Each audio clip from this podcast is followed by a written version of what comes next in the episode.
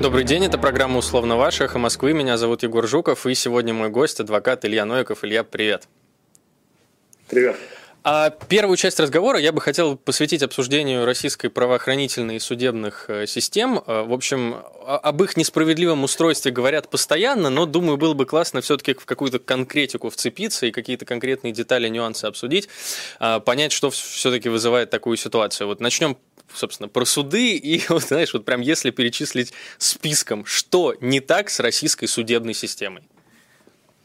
Ну, смотри, ты имеешь большое преимущество в этом вопросе перед другими журналистами эхо, ты можешь сам на своем опыте сказать, что не так с системой. Может быть, ты начнешь, а я подпоем.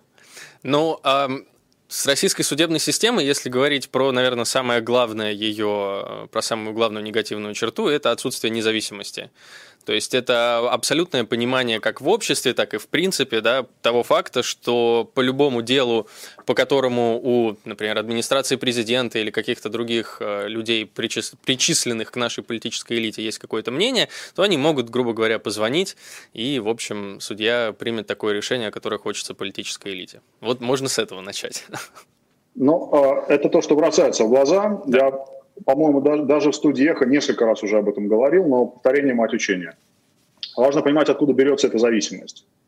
Она берется из двух вещей. Из того, что суды у нас устроены по принципу феодальной пирамиды. То есть э, в каждом суде, будь то районный суд, будь то областной краевой суд, и будь то Верховный суд, есть главный судья, который, в принципе, ничто не мешало бы этому суде быть таким, не знаю, почетным председателем с функциями завхоза. То есть если в суде должен быть человек с финансовой подписью, то вот это мог быть судья, который там по очереди могли эту обязанность исполнять, или это мог быть самый старший судья, это мог быть кто угодно. Если только он не командует своими судьями, как э, командир солдатами, то, в принципе, неважно, кто он такой. Там, закупает он мебель, э, платит он зарплату сотрудникам, выписывает он премии секретаршам, это все не влияет на качество правосудия. Проблема в том, что по своему функционалу председатель любого суда в России – это царь, бог и воинский начальник. Угу он в конечном счете, даже при том, что у нас потихонечку внедряется система компьютерного распределения, все говорят, что да-да-да, вот, вот скоро уже будет полное распределение компьютерного Она еще не введена, да? Нет. Нет, она еще время не введена. Она вроде как уже скоро год будет примерно работать. Ну, а, я могу сказать, как она работает в Киеве. Вот у меня сейчас был как раз опыт, где эта система работает уже, по-моему, 3 или 4 года. Угу. И когда нужно а, подмастерить так, чтобы дело рассматривал конкретный судья, оказывается, что все остальные в этот день заболели или ушли. Mm. И глупый железный компьютер, выбирая там из двух судей, э, выбирает того, кого нужно, потому что оба эти судьи попадают в обойму, которая в данном случае была заряжена. То есть даже когда компьютер введен, его можно обмануть, а там, где компьютера нет, это не нужно и делать. Просто из своей резолюции председатель пишет, это дело судьи Иванова. Угу. Никого обманывать. И в то же время председатель суда имеет э, массу возможностей испортить жизнь тому судье, который сделает что-то не по его. У нас очень мало судей э, лишают полномочий по жалобам населения. Ну, когда бывает какая-нибудь лютая ситуация, условно говоря, когда судья попадает на видео пьяный, матерящийся, и, и понятно, что это судья, вот тогда могут быть приняты меры, так сказать, по инициативе Если люди жалуются на неправосудие, очень редко это заканчивается какими-то неприятностями для судьи. В то же время, когда а, представление на судью вносит его собственное начальство, это может быть председатель суда или зампредседателя, не принципиально. Важно, что это исходит от начальства. А, как правило, для судей это заканчивается потерей мантии очень большой пенсии, а судьи у нас работают за пенсии. Это и главный стимул, потому что зарплата, ну, плюс-минус такая, какую можно видеть в других местах, вот пенсия а, очень-очень по российским меркам вкусная. И для судьи лишиться права на уйти по, а, в отставку и больше ни о чем до конца жизни не думать, это главная карьерная потеря. А в чем проявляется вот эта сделать. самая зависимость от председателя конкретно в вопросе продвижения? Mm. То есть какие есть инструменты у председателя повлиять? Ну, помимо того, что просто выгнать, э, любой судья, он имеет э, какие-то свои карьерные перспективы, если он хочет выдвинуться да, на следующий уровень. Если он работает в районном суде, хочет быть судьей областного суда, допустим, uh-huh. да, его карьерное продвижение без поддержки и тем более в ситуации конфликта с председателем невозможно. Угу. Увольняют судьи, как я сказал, в ситуации конфликта с руководством суда очень легко. И судья понимает прекрасно, что а, а он, если он будет чудить в своих делах, которые ему уже расписаны, это для него кончится плохо. И б, что если он будет чудить, то просто те дела, в которых можно начудить, ему не будут давать. То есть председатель будет э, всегда, во всех случаях, когда речь идет о деле каким-то образом интересном, э, интересном администрации, председатель всегда знает, кому его расписать. Если судья Петров строптивый, значит, дело будет рассматривать судья Иванов. Прости, я вот вернусь, небольшой а? момент, может быть, я не совсем понял. А председатель может прямо уволить судью районного суда? Своей подписью нет. Председатель может инициировать дисциплинарное разбирательство, квалиф коллегия судей. А, в общем, все это делается а, быстро, хотя и вроде как соблюдение бюрократических процедур. Угу. У нас э, довольно интересное зрелище представляют собой публичные слушания в квалифкомиссии по судьям, по назначению судей, как когда ставится вопрос какой-нибудь матером судье, у которого, например, диссернет нашел списанную диссертацию, да, и как этот судья объясняет своим коллегам, что нет, вы знаете, вообще это диссернет это, это вражеские враги, и они все клевещут, и его коллеги с ним соглашаются, ну да, конечно, работайте дальше, Иван Иванович. И когда, наоборот, приходит какой-нибудь претендент, который хочет занять вакантную должность, ему говорят, а что это у вас, милый человек, что это у вас... В прошлом году было целых две отмены ваших решений. Это как же так? Это, получается, плохой судья. Отмена – это еще один лайфхак из жизни судьи. Отмены вот это следующий вопрос, сильно... я хотел как раз спросить, да, вот это. Да. А, отмена довольно сильно зависит от, а, опять же, твоих отношений с руководством. Потому что есть твой, твой руководитель в твоем суде, и есть, а, если ты работаешь по первой инстанции, есть апелляционный состав, который будет заниматься твоими решениями, когда они подадут апелляцию. И совершенно не секрет, что эта практика предварительного созвона с э, судьями апелляционной инстанции, предварительного проговаривания, а что же такое написать, чтобы вы потом это не отменили, она существует. Именно поэтому даже председатель. Мосгорсуда у нас такой, она вернее, такая царица московская. Но если мы говорим о Егорова, Егорова по многим причинам царица, там совокупность факторов. В Московском суде сходятся а, апелляционные вожжи от районных судов, на территории которых находятся центральные округи, центральные квартиры ФСБ, Следственного комитета, Генпрокуратура, МВД, все, что хотите. Э, разрешением всяких следственных вопросов занимаются районные суды, а обжалованием занимается Мосгорсуд, то, пожалуйста, это очень, очень важное место. Угу. А, и это работает так, что а, если ты попал в немилость каким-то образом, да, к своему ли начальству или к начальству через этаж, то у тебя будет, у тебя, как у судьи, будет образовываться большое количество отмен.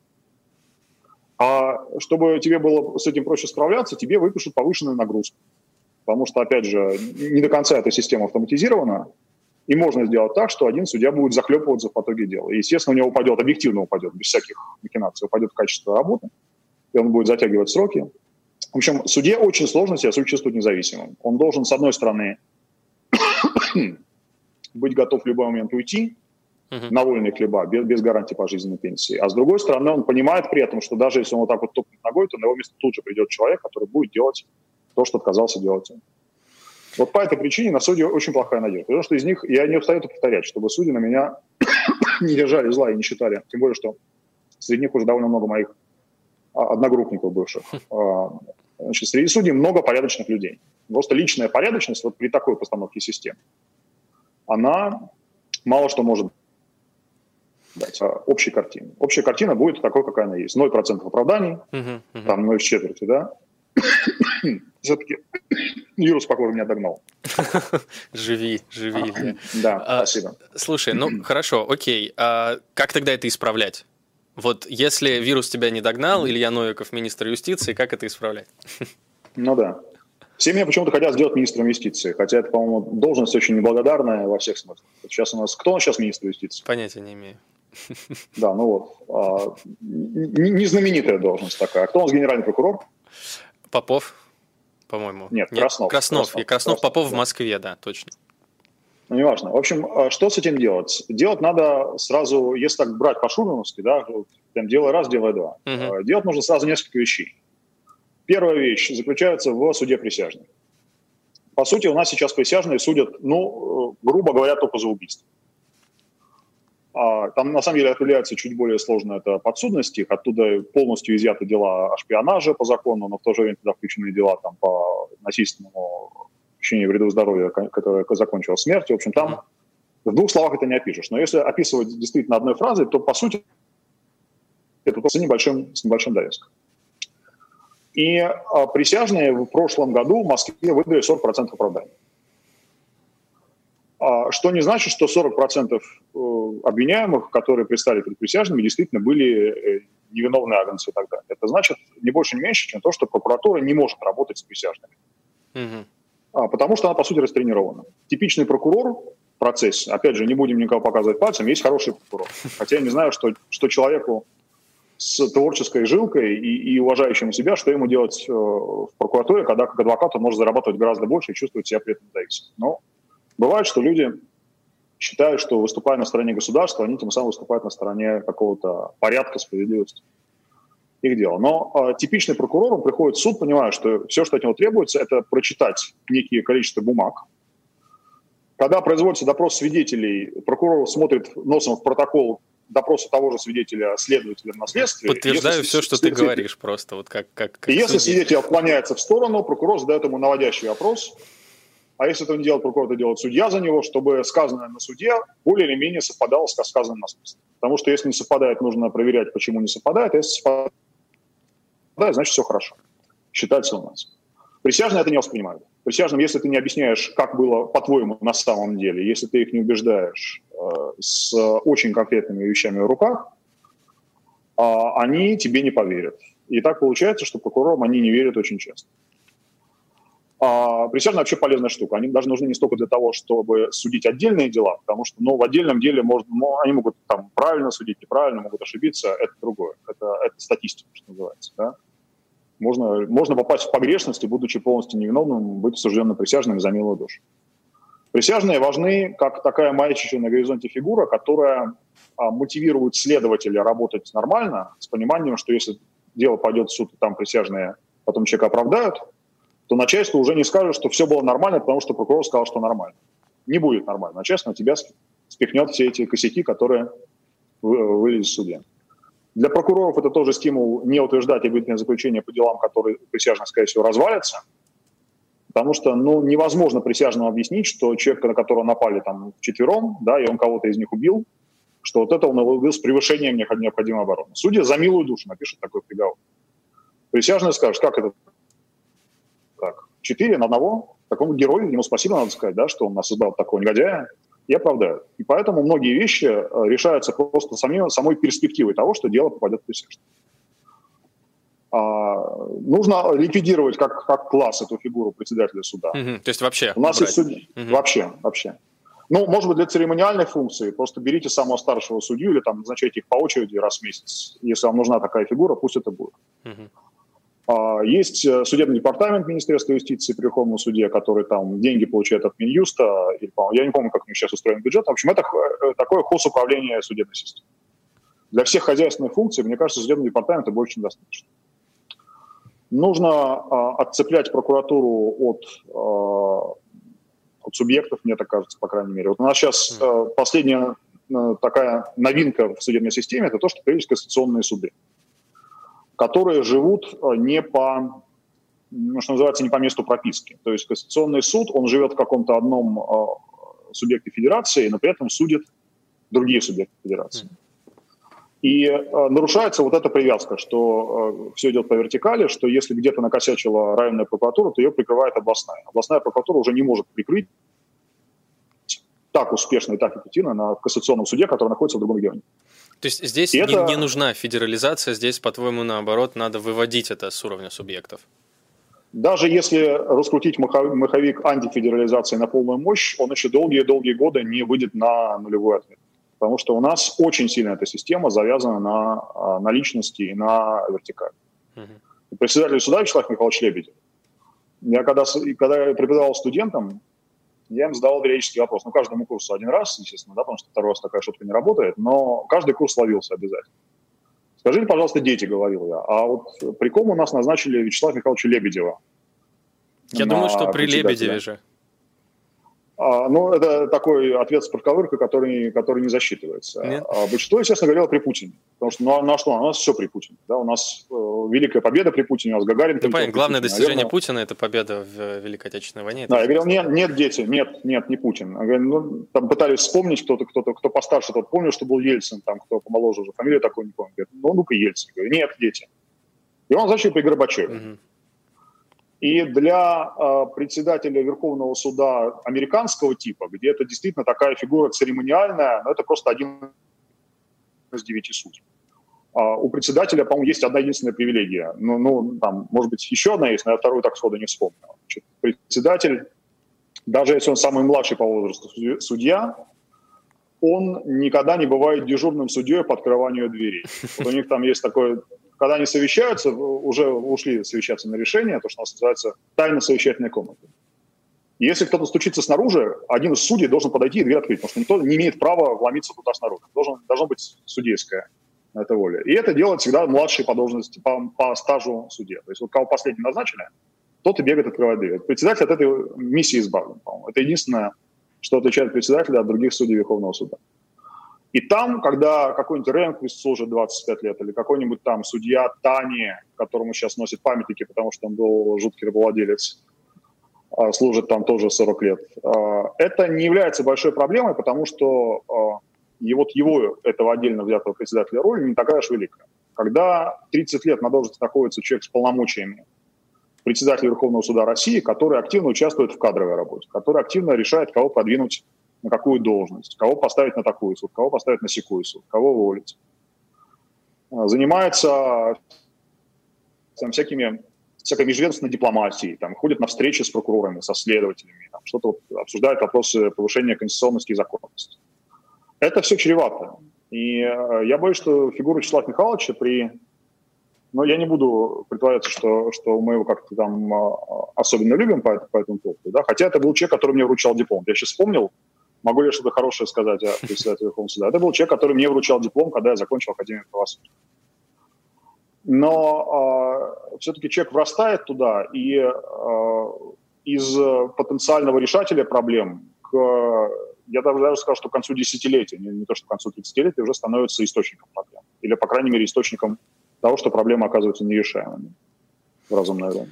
Если продолжать о каких-то мерах, которые можно применить, вот, например, в тех же Штатах существует институт выборности судей, причем там разных уровней, там выборы полицейских тоже существуют, шрифов в первую очередь, выборы прокуроров штата, да, тоже есть, тоже распространенная практика. Нужно ли в России вводить выборность а, различных должностей в правоохранительной и судебной системе?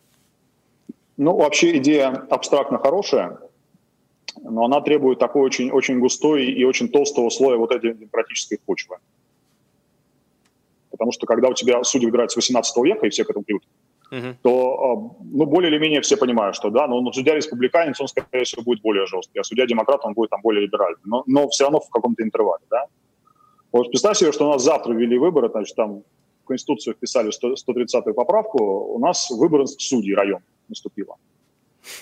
И, и вот тебе кандидаты, значит, судья от «Единой России», судья от «Справедливой России», судья от ЛДПР, и судья, который как бы независим, но на самом деле тоже от «Единой России». Нет, ну если, если поправка такая при той же самой политической системе, очевидно, если предположим, что у нас политическая система изменилась, стала более свободной.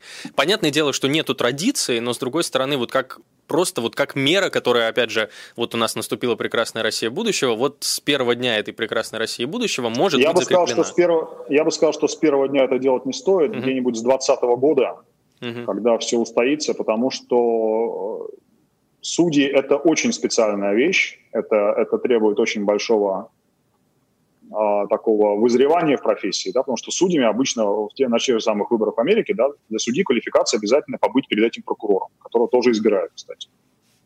И судья – это уже такой предпенсионный вариант. Если ты выбираешься в судьи, то, как правило, ты после этого, ну, есть исключения, но, как правило, ты после этого уже не пойдешь ни губернатора, ни куда-то еще. Это вот судьи ты уходишь просто на пенсию, в ретайрмент, там, а, кататься на круизных лайнерах и играть в гольф во Флориде. А, но в то же время у этого человека, который выбирается в судьи, как правило, у него за плечами какой-то там либо большой опыт в адвокатуре, либо большой опыт в офисе генерального этого самого э, окружного прокурора. А, если сейчас просто ввести формально, мы не можем же судьи назначать просто без всяких требований. Да? Мы все равно должны будем какие-то требования дать. Вот тот стаж, который судьи будут зарабатывать, если завтра случится прекрасная Россия, они неизбежно будут зарабатывать сейчас. Угу. И в чем будет наш выигрыш с тобой, если там сегодняшний прокурор, который, э, там, допустим, тебе предъявлял обвинение, да, у нас их было двое, и ты помнишь, вот, вот кого бы из них ты бы, ты бы поддержал, если они двое соревнуются друг с другом на выборах судей? Потому что обоих оба стаж, не там, очень да, приятные, погон. не самые приятные люди. Ну вот, а, поэтому выбор, конечно, хорошая штука, но э, судьи, я боюсь, что неизбежно придется как-то назначать вручную. Хорошо. Очень долгое а, время. А если не про судьи, если, например, э, аналог шрифов, например? А, ну, здесь есть за и против, да, а, потому что при, опять же, при текущих условиях а, такой очевидной кандидатуры на шерифа в каждом отдельно взятом районе будет местный авторитет. Ну, потому что, ну, ну а как? Вот кто, кто в районе достаточно сильный, да, чтобы э, взять под контроль преступность? Да? Ну вот как, как папаша Видок, который говорил, что справиться с, с вором может только другой вор. Если завтра будет выборы шерифа, ты с большой вероятностью получишь а, такую лютую смесь отставных а, милиционеров и а, действующих а, авторитетных бизнесменов. Я не уверен, что это тоже хорошо. Вообще, а, это две очень разных истории. Как, как управлять а, системой, которая уже заработала, и как ее поддерживать в смазанном состоянии, и как эту систему выстраивать с нуля. По-моему, постсоветские страны – это такая очень, очень своеобразная территория, которая она, она очень, очень далеко отъехала от основной траектории развития, очень, очень сильно сбилась оттуда. И чтобы просто вернуть на нормальные рельсы, нужно как-то очень круто закладывать штурвал в обратную сторону.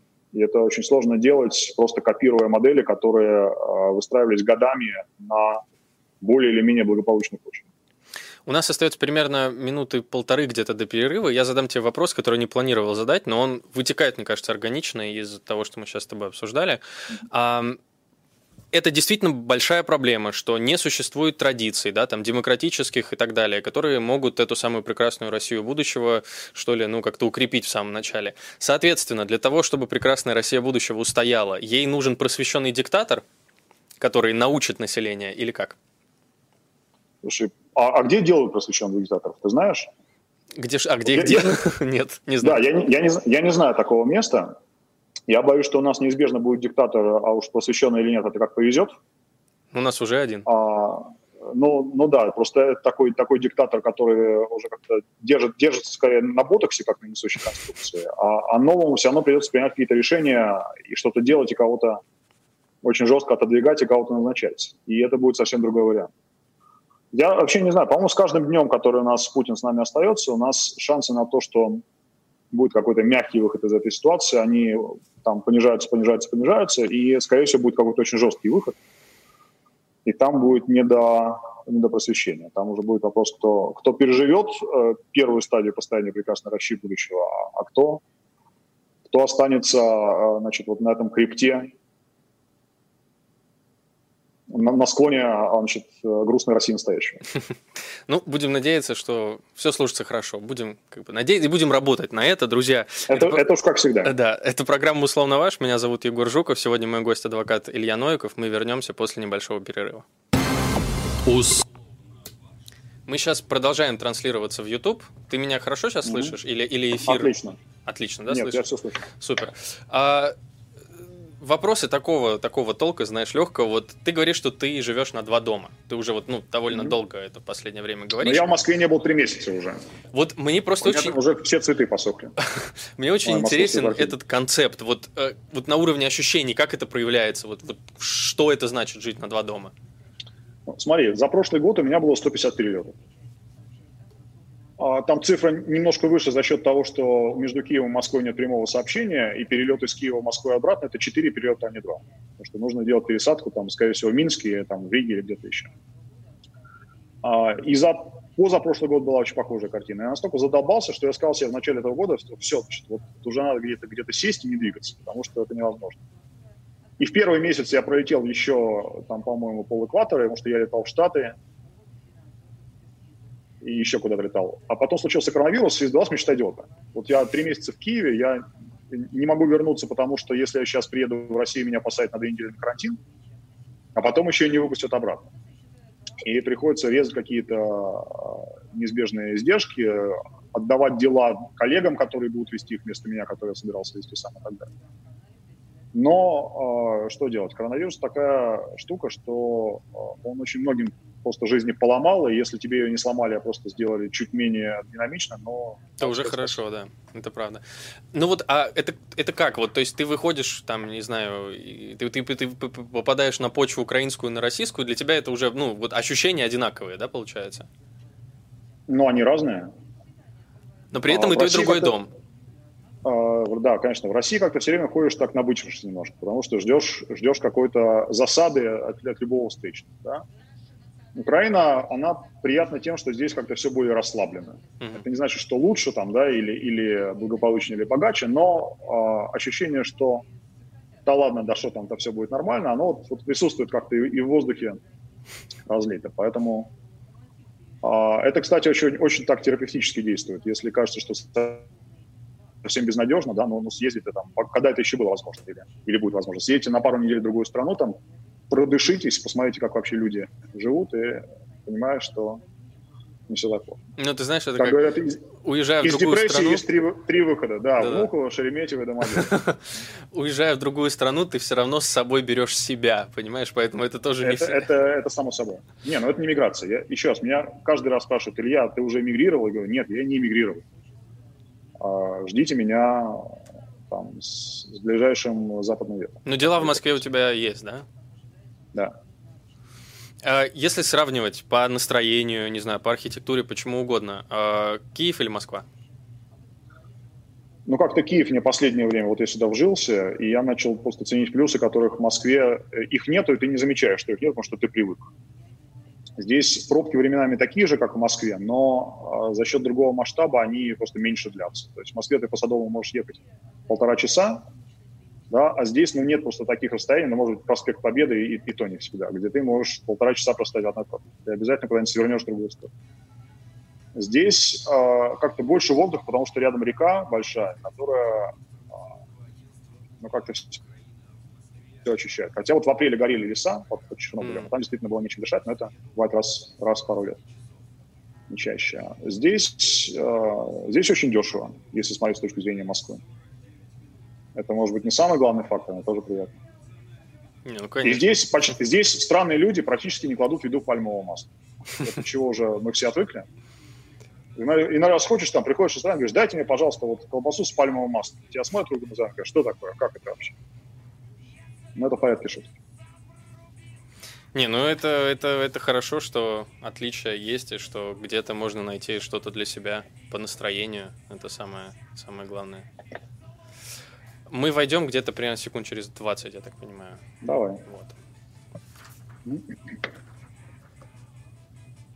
Слушай, а меня, вот я сейчас смотрю на свой маленький экран, и кажется, меня срезает под подбородок. Нет? Нет, твое лицо Точно. полностью в кадре было все это время. Окей, хорошо. Все, возвращаемся. Да. Добрый день, друзья. Это программа «Условно ваш». Меня зовут Егор Жуков. Сегодня мой гость – адвокат Илья Новиков. Мы продолжаем обсуждать судебную систему России. И вопрос, который вот тоже очень хорошо ложится в логику обсуждения судебной системы и прекрасной России будущего. Нужна ли абсолютная иллюстрация судебного корпуса? Ну, если бы мы могли себе ее позволить, я бы сказал, что да, конечно, давайте. А, Господь жги, как говорится, да. К сожалению, мы ее позволить себе не можем, потому что взять его в одночасье набрать столько судей нереально. Это вот следующий вопрос у меня был, да, поэтому очень хорошо, да. ты его затронул. А, просто, ну, не знаю, можно там студентов в порядке призыва, да, там призывать судьи, если забить на то, что должен быть возраст, стаж, там какой-то житейский опыт, но если считать, что лучше, лучше безобразно, чем так однообразно, как сейчас. Это нереалистично, и потом сейчас украинский опыт показывает, что им только что а, Европейский суд сказал, что нет, ваша иллюстрация была очень-очень демократическая, вы, вы всех выгнали, а нужно было разбираться, кто хороший, а кто плохой, кто за кто за красный.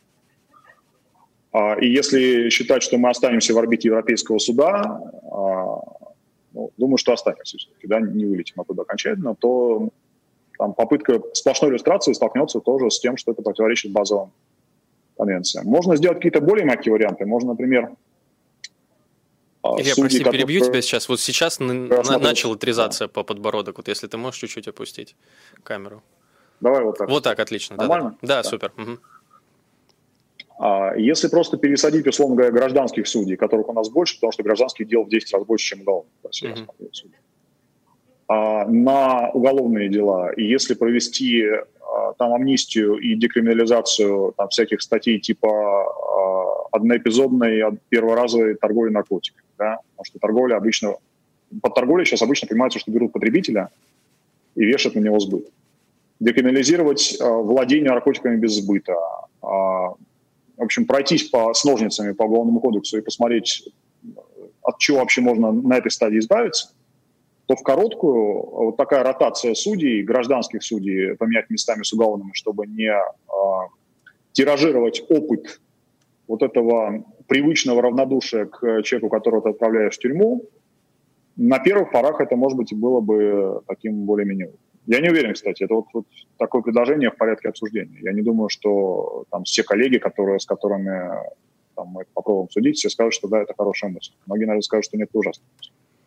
Ну, здесь просто возникает проблема, а как все вот эти вот неформальные практики, которые привязаны, да, к каждому человеку, который сейчас находится в судебной системе, как от них избавляться, не люстрируя этих самых людей. Ведь они же, ну, то есть может произойти сам, та же самая ситуация, которая в политической системе у нас произошла, да, в России не было полноценной иллюстрации, в итоге нами сейчас правят выходцы из КПСС. Как бы, как вот защитить новую судебную систему? Но судьи районных судов, то есть низового звена и мировые судьи, они по большей части люди молодые, угу. и среди них не так много людей еще с советским опытом советского образования или работы в советских структурах. Это человек, человеку должно быть там, хорошо где-то под 60, чтобы у него был такой опыт полноценный. Я, а, думаю, что а, большая часть судейской молодежи перестроится более-менее легко. А другое дело, что закон, если уж мы переписываем закон, то он не должен допускать автоматическое распространение старых практик на новые. Условно говоря, если ты переписываешь уголовный кодекс, ты должен его перепроверить так, чтобы у судьи не было возможности автоматом придумать, ага, значит, раньше была кража 158 статья, теперь будет там 200 какая-нибудь, но это все равно плюс-минус одно и то же. Значит, работаем как раньше.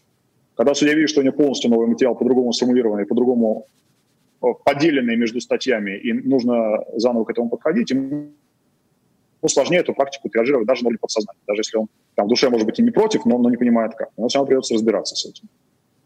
А, с процедурами то же самое. Да? А, одна из, я считаю, трагических ошибок заключалась в том, что у нас есть преемственность э, уголовно-процессуальных кодексов. И кодекс 2001 года был написан путем, по сути, э, переписывания с использованием тех же самых терминов, выражений, структуры даже той же самой предыдущего кодекса. И это тоже не, не влияет хорошо, это тоже способствует тому, что люди работают по привычке, подгоняя новое к тому, к чему они привыкли старым. Если уж делать какую-то масштабную реформу, то нужно ставить в защиту от дурака, то есть вот защиту от наезженных лиц. Это само собой. Ты сам бы хотел стать судьей? Нет. Почему? А, я учился, я учился вот этой самой Академии правосудия, и у меня половина моих однокурсников были дети судей, у которых было заранее известно, что они пойдут по стопам папы и мамы, что вот они там сначала пойдут в помощники или в секретари, там, спустя пять лет наработают стаж станут там районным судьей, у кого там получше связи, тот через некоторое время будет областным судьей.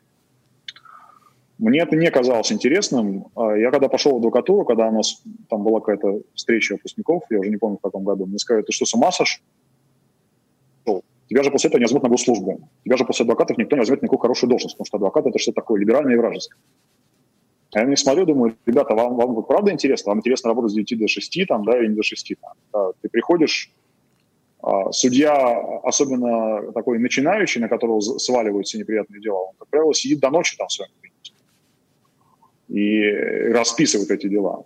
И, точнее, не расписывает, а отписывает, там, по-другому это называется. Расписывает председатель, когда он назначает судью на дело, называется расписать. Mm-hmm. А отписать – это когда судья строчит приговор, там, решение по делу. А, да, судья, который добросовестный судья, который честный, который нормально относится к своему делу, это большое дело. Почти такая же самая история, как медик сейчас. Да, может быть, в мирное время, то есть вне время эпидемии, может быть, даже важнее, чем медик. Но не каждый для этого создан, я не считаю, что это создан. Я как-то привык к более, более автономному режиму существования. А, смотри, тогда вот чуть-чуть хочу вернуться к иллюстрациям, но перейти уже к другой группе, что ли. Вот если мы говорим про наших полицейских, про вот э, Министерство внутренних дел, про ФСИН, про силовые, про ФСБ, про силовые органы. Вот здесь какой-то есть общий консенсус, да, там в оппозиционной среде, что здесь нужна прям абсолютная иллюстрация, чуть ли не там по классовому, по, по коллективному признаку. Вот ты с этим согласен? Ну, опять же, это здорово сделать. А, ну, то есть я, допустим, да, да, начинаем фантазировать. Сейчас уже включается полет фантазии безудержно. Значит, допустим, мы завтра спустили ФСБ. Угу. Что мы потеряем в смысле безопасности? А, якобы есть какое-то гигантское количество предотвращенных терактов ФСБ. Я в это не очень верю. Если передать, условно говоря, ту же самую функцию гражданской полиции, то будет ли гражданская полиция хуже нам предотвращать теракты, чем вот эти вот кадровые чекисты с холодными сердцами, чистыми руками? Я, я не думаю. Если мы пытаемся по тому же принципу перелопатить полицию, которая у нас, э, сколько там полиции? Ну, за миллион, по-моему. Ну да, Не помню точную цифру. Ну. Не, не меньше миллиона точно.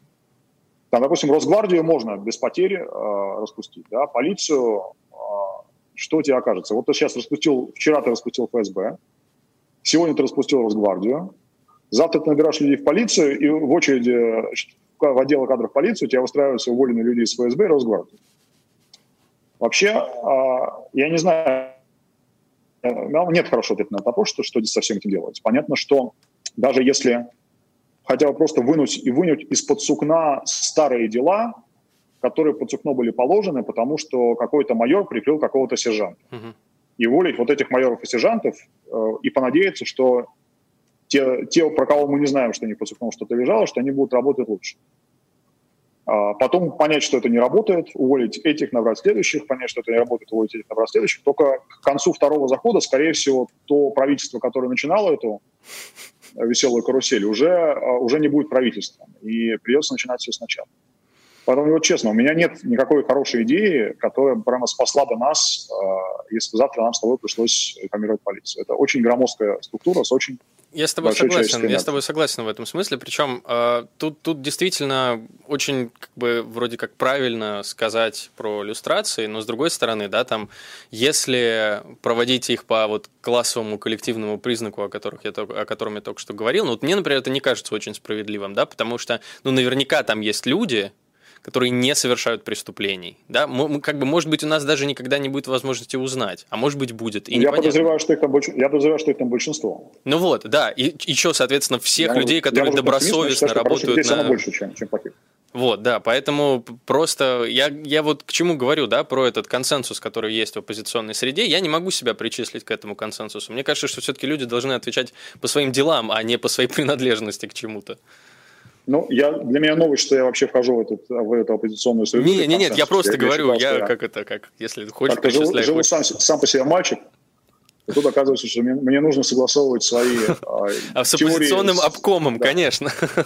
Слушай. Нет, спасибо, спасибо вам добром слове, конечно, но как-нибудь. Правоохранительная система какой страны тебе больше всего нравится? Ну, лучше всего, конечно, жить в каком-нибудь Лихтенштейне, где полтора полицейских э, и там два правонарушителя, но просто если мы говорим о странах более-менее большого размера, там, начиная от 20 миллионов и выше, да, то ни в какой из них система не, не прекрасна. Да. Любой из них. Ну, э, э, считается, что очень здравая основа лежит э, под полицейской организацией США. Что там сейчас происходит? один раз полыхнуло и, и занялось повсеместно, да, и уже никто не понимает, там, ну, одни непонятно, за другие кто, кто больше виноват, полицейские или леваки, понимаешь, тут все-таки. А, нет, э, я считаю, что ситуации разные, в одних виноваты полицейские, в других леваки. Ну, я То согласен с тобой. Попытка, да. попытка решить этот вопрос раз и навсегда, что вот, вот эти белые, эти черные, то есть наоборот, да, там, не знаю, получился каламбур, который я не планировал. Вот эти хорошие, эти плохие. Это бессмысленный подход. Я а вообще, согласен, да. в, в стране, где благополучная социальная обстановка, там, как правило, э, от полиции не требуется каких-то нравственных подвигов или подвигов там, доблести профессиональной, чтобы поддерживать ситуацию на нормальном уровне. В стране, где все плохо, все будет плохо из полиции. И где у этого удава голова, а где хвост, ну, трудно сказать. Наверное, все-таки голова это, – это социальность. Не, здесь совершенно начинают, здесь, здесь, здесь жить лучше. Совершенно правильно, конечно, и надо, надо всегда в корень. Они перестают колоться, они, они перестают э, там сбивать э, витрины магазина, чтобы стащить кусок хлеба, и сразу оказывается, что полиции, которой до этого было недостаточно, ну, оказалось достаточно. Да, да, это, это, это все правда. Действительно, социальные проблемы, они в этом смысле первичны. А, но это уже совсем другая тема для разговора. И тема, почему всякие социальные выплаты и тому подобные вещи в этой ситуации не работают, я оставлю для, для какого-нибудь другого разговора. А перейду я сейчас к следующей теме, к Украине. И к твоему подзащитному Петру Порошенко, бывшему, бывшему, Я уже боялся, что мы дойдем. бывшему президенту Украины. Вот смотри, ты часто говоришь, что это политическое преследование. Но как бы из тех интервью, которые я с тобой смотрел, вот на этом примерно и заканчивается все. Вот если конкретно говорить, в чем его обвиняют? Ну, а, на этом заканчивается просто потому, что люди, которые эти интервью берут, и люди, которые слушают, как правило, погружены в контекст. Угу. Что происходит? А, президент Зеленский, у нас сколько еще времени осталось? Минут у нас осталось примерно минут 9 еще. Ну, отлично. Значит, э, нужно начинать с того, что президент Зеленский выиграл выборы на а, двух очень связанных простых тезисах. Первый тезис, что Порошенко и его окружение воруют на войне. И второй тезис, что как только Зеленский придет к власти, он, а, сам не будет воровать, и поэтому он быстро войну закончит, потому что ему это не будет выгодно, и, б, он посадит Порошенко и тех, кто воровал с ним, потому что они воровали. Приходит к власти Зеленский, у него инаугурация была 20, по-моему, мая 2019 года. Первое уголовное дело на Порошенко возникает 21 мая. И это дело с сюжетом о том, что э, проход военных кораблей э, Украины через Керченский пролив, который закончится стрельбой и захватом э, в плен 24 моряков, одного из которых я тоже защищал с коллегами. Вот это была военная провокация, рассчитанная на то, что Россия откроет огонь, и под это дело можно будет обвинить президентский выбор, введя в военное положение. А, уже в этот момент э, даже у людей, которые как-то э, с энтузиазмом относились к идеям Зеленского, должен начать звенеть звоночек, что это не совсем то, про что шла речь. Uh-huh. Что речь шла про то, что там были какие-то э, хищения на, на военных поставках, а тут вроде всем известная история, тем более история, в рамках которой все украинские ведомства, начиная с Министерства иностранных дел, занимали ту позицию, что украинские военные правы, а российские военные неправы. И тут такой кульбит. Значит, дальше начинаются дела а, о том, что госизмена являлась подписанием Минских соглашений. О том, что госизмена являлась э, назначение, назначение, назначение это не госизмена была, а попытка захвата власти, когда он назначил заместителя руководителя внешней разведки. А госизменой было приказ о контрнаступлении в 2014 году который, собственно, и определил то, что под контролем ДНР ЛНР сейчас находится треть территории двух областей, а не гораздо больше. Дальше пошли дела разного калибра, вплоть до того, что последнее по времени возбуждения дела у нас касается хулиганства, которое Порошенко лично совершил во время предвыборной поездки. Там где-то в Запорожье у какой-то женщины из рук э, выбили телефон, и вот это меня и там а, этих дел уже 27 штук, и вопрос 27. не в том, что... 27, да. Как, как говорилось в одном старом стихотворении, их могил песками не занести, 26 и было 26. И э, смотри, ну, допустим, тебе обещают Уотергейт, да, вот у тебя там плохой президент Никсон, который проврался, да, вот приходит хороший после него Картер и говорит, я посажу сейчас Никсон, да. И все понимают, что если Уотергейт, это какая-то одна серьезная история. Ну, может быть, там две серьезные истории, да, но не бывает 27 Уотергейт. И вопрос не в том, что эти дела возбуждаются, потому что в Украине не такая система, как у нас. Вот ты подал какое-нибудь бредовое заявление, вот одно из заявлений, которое подал один депутат, о том, что Порошенко совместно с Бараком Обамой похитили из бюджета Украины 100 миллионов долларов. Обама и там а, постарался. Нормально. Обама и там, и там нагадил, да. И, по-моему, там Меркель еще с ними была. Я, я не помню точно, как На стреме стоял. симулировал. Ну, в общем, а понятно, что это бредовая история, что из нее ничего никогда не выйдет, кроме пиара этого депутата но а, вот это дело регистрируют, и дальше его либо кладут под сукно, с пониманием, что ну, ну, ну это мертвый рожденный да, либо его начинают активно расследовать. И а, системность а, вот этих вот дел против Порошенко именно в том, что их все начинали резко активно расследовать. А осенью еще подоспели прослушки из кабинета местного коллеги, скажем, Бастрыкина, да, вот здесь есть Державное бюро расследований, которое в России называется Следственный комитет. И этого главу слушали, и просто было слышно, как он отчитывается, что да-да-да, мы сейчас обеспечим, что Порошенко не будет вылезать с допросов. А учитывается он перед человеком, у которого имя и отчество совпадают с тогдашним начальником администрации Зеленского. И вот как, что об этом нужно думать? Это политическое преследование или еще нет? Поэтому да, вопрос о том, что он политическое, он, а, я считаю, что решен бесповоротно. Уже сейчас, что бы Зеленский не делал, чтобы он не заявлял, он там недавно снова сказал, что нет, он считает, что это не политика. Ну, это вопрос уже заигран, извините вы уже дали понять, что это политика. И последний, наверное, штришок, которым тоже в России, может быть, не все знают, здесь уволили генерального прокурора, которого э, в разговоре с Трампом Зеленский называл 100% мой человек. Угу. Вот была эта беседа, которую там по, по сигналу whistleblower из, э, да, из администрации Трампа там опубликовали. И Зеленский говорит, this is 100% my, my person. Слушай, у нас остается примерно объяснял. две минуты. Я Сейчас, хочу... да, да, да. Его, да, его уволили, его уволили с комментарием, что э, ну, последней каплей было то, что не подписал подозрение Порошенко. Вот я хочу успеть тебе задать вопрос как раз в связи с э, Порошенко и Байденом. Тут вот недавно в очередной раз его, mm-hmm. якобы его, да, предположительно его переговоры э, с Байденом опубликовали, и как пишет РБК, на них человек с голосом, похожим на вице-президента США, предостерегал президента Украины от отставки главы нефтегаза, нефтогаза, нафтогаза, вернее, а тот советовался mm-hmm. с ним по кадровым вопросам. Вот как ты можешь это прокомментировать?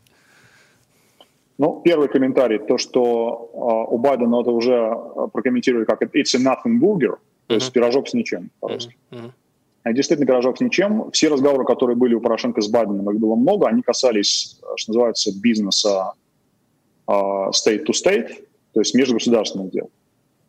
И на тех э, фрагментах, которые опубликованы, нет ну, ничего такого, чтобы выходило за пределы этого бизнеса. Потому что Штаты давали Украине деньги. И то, о чем говорил Байден, он говорил, да, мы хотим, чтобы наши деньги не были потрачены на закупку газа в России по завышенным ценам, мы хотим, чтобы они не были разворованы, мы не хотим, чтобы они ушли туда и сюда. А, можете ли вы нам обещать, что это будет сделано, и можете ли вы обещать, что люди, которые следят за этими, вещами, за этими делами на, там, на посту генпрокурора, там, да, на посту председателя правительства, что они будут ответственны? Вот об этом был разговор. Ну, это примерно там? из серии «это мой на 100% мой человек» и так далее. И, кстати, Порошенко Байдена mm. там называет э, ангелом-хранителем. Ну, это, что называется, э, юмор политиков, да, кто кому ангел-хранитель. Нет, э, я не призываю верить мне на слово, просто послушайте или почитайте, кто нас слышит, почитайте эти выдержки, там действительно ничего нет. Вот чтобы выходило за пределы нормального ожидания, о чем могут говорить вице-президент США с президентом Украины. А ты сам говорил, что тебе было бы сложно защищать человека, которому ты не симпатизируешь. Вот в таком случае за где-то ми- минуты полторы ответь, пожалуйста, чем у тебя Порошенко вызывает симпатию. Ну, я с ним сработался уже за это время. Мы познакомились, по-моему, впервые году, году в 16 наверное. А, мне кажется, что у него есть очень здравая позиция, в особенности эта позиция здравая по контрасту с позицией Зеленского. У меня здесь в Украине хватает друзей, и э, за последний год к, даже те, кто был там более-менее очарован свежестью и, и вот этой вот зеленью и прелестью новизны, а большинство из них разочаровались. И единственная альтернатива на таком серьезном парламентском уровне, которая существует сейчас, которую предлагает кто-то по отношению к Зеленскому, это Порошенко и его партия. Так что мне, мне с ним комфортно работать. У меня нет никакого а, внутреннего напряжения от того, что вот э, там, про меня кто-то говорит, она всегда что-нибудь говорит, да, там, Илья, я вас разочаровался, когда вы стали защищать Савченко. Илья, я вас разочаровался, когда вы стали защищать Жукова, да. Илья, какой кошмар, защищаете Порошенко. Ну, слушайте. Ну, то есть ты никакой вины его ни в чем не видишь, условно? Нет, нет. Ну, это как минимум, если просто опираться на твое слово человеку, который, например, не в повестке. Никогда, никогда не нужно опираться на слово адвоката. Если что-то, что называется, зудит да, и беспокоит, ну, пойди, почитай, благо все это есть в интернете. Зеленский тебе не а, нравится? Публично. Я считаю, что Зеленский, даже если принять, у меня есть там друг, который близко с ним общается, который говорит, что это самый честный человек на свете. Даже если принять, что Зеленский самый честный человек на свете, я вижу, что у него не получается. Что то, что он делает, выходит очень-очень неудачно. Ну, украинская политика это вообще вещь, э, наверное, очень интересная для любого человека. А знаешь, что, знаешь, что, знаешь, что лучше по сравнению с Россией? 10 секунд у нас примерно. Да. В Украине политика есть, в России политики нет. Ну, вот я в России это... парад, я примерно... парад и, голосов... и голосование за Конституцию. Я примерно к этому и хотел подвести, то, что закончим. Э, человеку, который интересуется в России политикой, обсуждать политику в России, к сожалению, ну, нету материала для этого. Поэтому, да, можно украинскую политику обсуждать еще очень долго, но Илья, к сожалению, у нас время подходит к концу. Поэтому, друзья, это была программа «Условно ваш». Меня зовут Егор Жуков. Моим гостем был адвокат Илья Новиков. Спасибо большое, Илья. До встречи.